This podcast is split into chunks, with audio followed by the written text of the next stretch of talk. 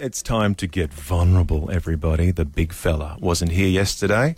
I'd taken a day off. I had a mental health day. There, I said it. I had a mental health day, and it was great for the team here at Positive Radio. My bosses all said, Yeah, go for it, man. Do what you do. Do what you need to do to be okay. I wasn't okay. Uh, Friday, I was the least okay for many reasons. Uh, I could go into them, but I mean, we'd be here for a while because we've got a lot on our plates, I think, as human beings, especially in lockdown and when you're a parent. And I've got four kids and homeschooling. I've got some physical hurdles that I'm living with. I, I fight against my own physical self sometimes with some back issues.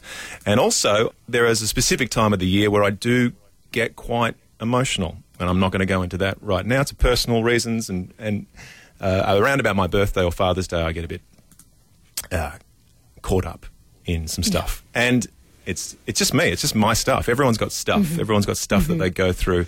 Everyone either has physical stuff that they're dealing with, or mental stuff, or emotional stuff. And it's how you deal with that that's important. And that's what we wanted to talk about this morning. So yes, I had a Friday. I had a mini panic attack about Friday afternoon, and uh, I don't normally have those. Um, I'm, I'm Was that the first time you'd had a panic attack, do you think? I've had I've had a couple. It, it was I was with my counsellor Anne on Monday. Had an hour with uh, Anne, and, and she described that's what it was. For me, it was uh, just a lot of stuff crashing in on top of me mentally and emotionally, Yeah. and my heartbeat was elevated. So Yeah. you know that moment where you start to uh, get the shakes and your, your heart is in your ears. You can hear your heartbeat Yes, bouncing can around your inside of your head. Uh, I was, I was shaking uncontrollably. I'd moved out to the front yard because that's Oh. where I do all of my crying in the front yard. I've established this. That's the only place I tend to go because I, I, as a man and a dad, though. sometimes I'd, I'd want to keep that away from the kids. Um, Mm-hmm. And it didn't last for very long. It was probably about half an hour, but I just knew I wasn't right. And I just knew that I had to do something about it. And I'm the sort of guy, Lucy will attest to this. I'm the typical guy. I don't want to generalize because I think guys have improved in great strides in this area. But normally, I'm just a very practical guy, day by day by day. Keep going, keep going, keep going, keep going. Push it all down. Think you're processing it. Think you're dealing with it. You're not really dealing with it. And I definitely wasn't dealing with it on Friday. Tried to get some structure around what was going on across the weekend. As I said, massive shout out to Anne, my counsellor, who's amazing at uh, and sorting me out. And uh, also had some time with uh, my chiro, uh, Quentin, who is a genius. Uh, and also, he should be chiro slash counsellor as well, Quentin. So he helped me out on the Monday. And uh, it was just a big weekend of uh, self care. As a 45 year old male, I am happy to say that I have not got everything under control. It's easy to listen to Lucy and Kel sometimes and think, look at those guys having fun on a Tuesday morning. Hey, everything's exciting, guys. And did you see the Masked Singer last night? And but on the inside, like all human beings, there can be a bit of turmoil going on. So, so dealing with that sort of stuff is tough. And if you don't deal with it, things start to wear you down. Things start to grind you down. And all of a sudden, happy-go-lucky Kel the normal Kel you hear on the radio isn't uh, exactly what's going on underneath. So I just want to let everyone know it's okay to not be okay and, and still be a fully functioning adult. It, sometimes you have to be. Sometimes you still get through a lot of the normal stuff with not being okay. But there are moments like Friday where I had to stop and I had to say, I am no use to myself, I am no use to my kids, and I am no use to anyone at work until I get on top of some of the stuff that's going on inside of me. I will say that Lucy and Aizen in particular here at the station have been a huge help letting me do what I had to do across the weekend. Can I just say bravo for speaking about this because you could have come back and just been like, had a day off, guys.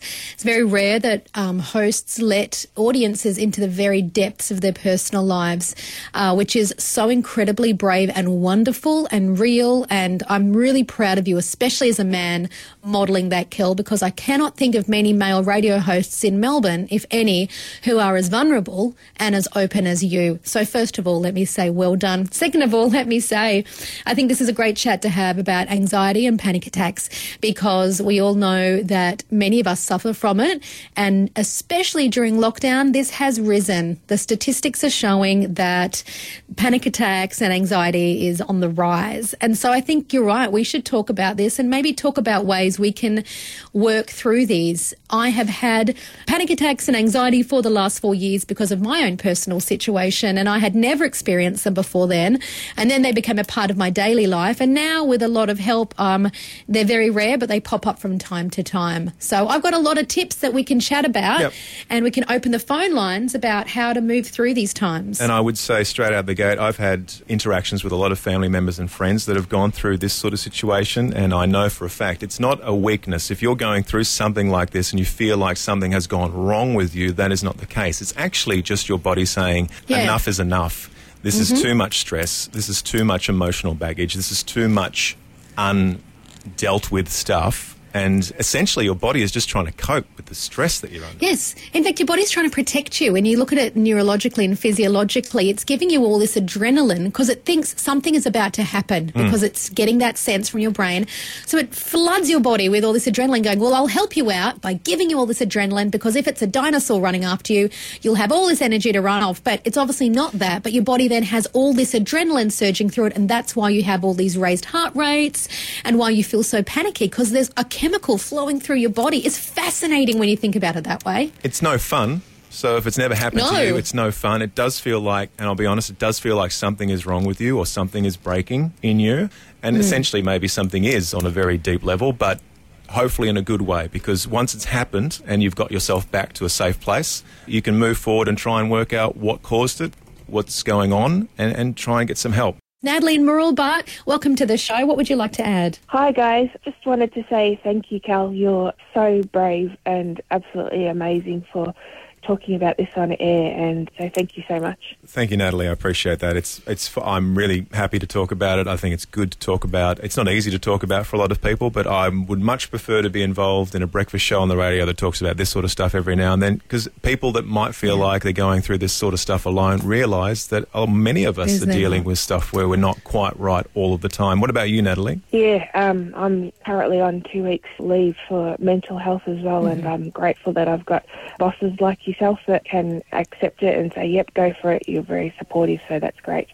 I just wanted to mention a couple of books that I found out about for myself as well as my daughter that has panic attacks and anxiety at times and they're two children's books called Hey Warrior and Hey Awesome and um, they talk about uh, they're just brilliant and um, they talk about why our brain goes through panic attacks and you know sometimes the brain thinks that it's protecting us and you know whether it's a bunch of lions chasing us or if it's just everyday stuff and doesn't have the difference when it's something that's really scary or something that's just Yes. you know what we're going through and yeah i found that those two books are really helpful and yeah just trying to get outside in that fresh air Chloe, what are your coping tips? Have you gone through this? Is this something that's part of your life? So I was essentially born with anxiety. I've been a very highly anxious person from the get-go, and I had no ways of coping with it through most of my life until the last couple of years, particularly over the last two years. Hmm.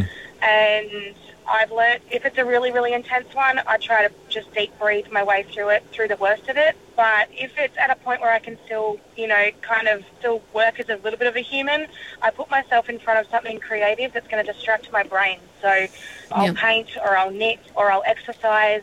I'll do something like that that's going to break my brain's focus from what's going on hmm. To get through it a bit easier. Love it, Chloe. I think Lucy, that Good one, Chloe. something similar along your lines, trying to get a focus away from obviously what the panic attack is focused on, and uh, and trying to just wind it down as you can, which is really good. Yeah, advice. indeed. Thank you, Chloe, and we wish you all the best with your journey in regards to having to deal with that on what seems like a, a daily basis. Michael in Heidelberg West, how are you coping with these things? I see a therapist, and they've given me strategies to try and help sort of get out of an episode. I've got borderline personality disorder and post-traumatic stress disorder from an abusive childhood. Wow. Um, sorry, I'm about to cry. It's fine, Michael. Okay. Thank you, thank you for talking about this, guys. So I, I do, I do breathing strategies. I count my breath in and out, in through my nose, out through my mouth. I try to separate myself from the situation that I'm in when I start to feel an episode coming on. Things like that help. I've, I've uh, recently separated from my wife due to my traits with the borderline personality disorder. I, I suffer with abandonment issues and constantly feel like I'm not good enough for anybody or anything. So I'm, I'm currently going through a therapy called DBT, Dialectical Behavioral Therapy. They teach you strategies to deal with everyday life. Hmm. We're, we're proud of you for opening up. This is a lot, isn't it? It's a lot and it's heavy. And I'm glad you've got the light to turn to during this. It sounds like you've got some great professionals in your life as well, which is key, Michael. But just know that we're with you in this, mate. And I'm so sorry to hear about that. I'm sure there are people out there in similar circumstances thinking that they're the only ones, knowing now that there mm. are other people out there dealing with the same stuff and there is help out there. You just have to go and reach out for it.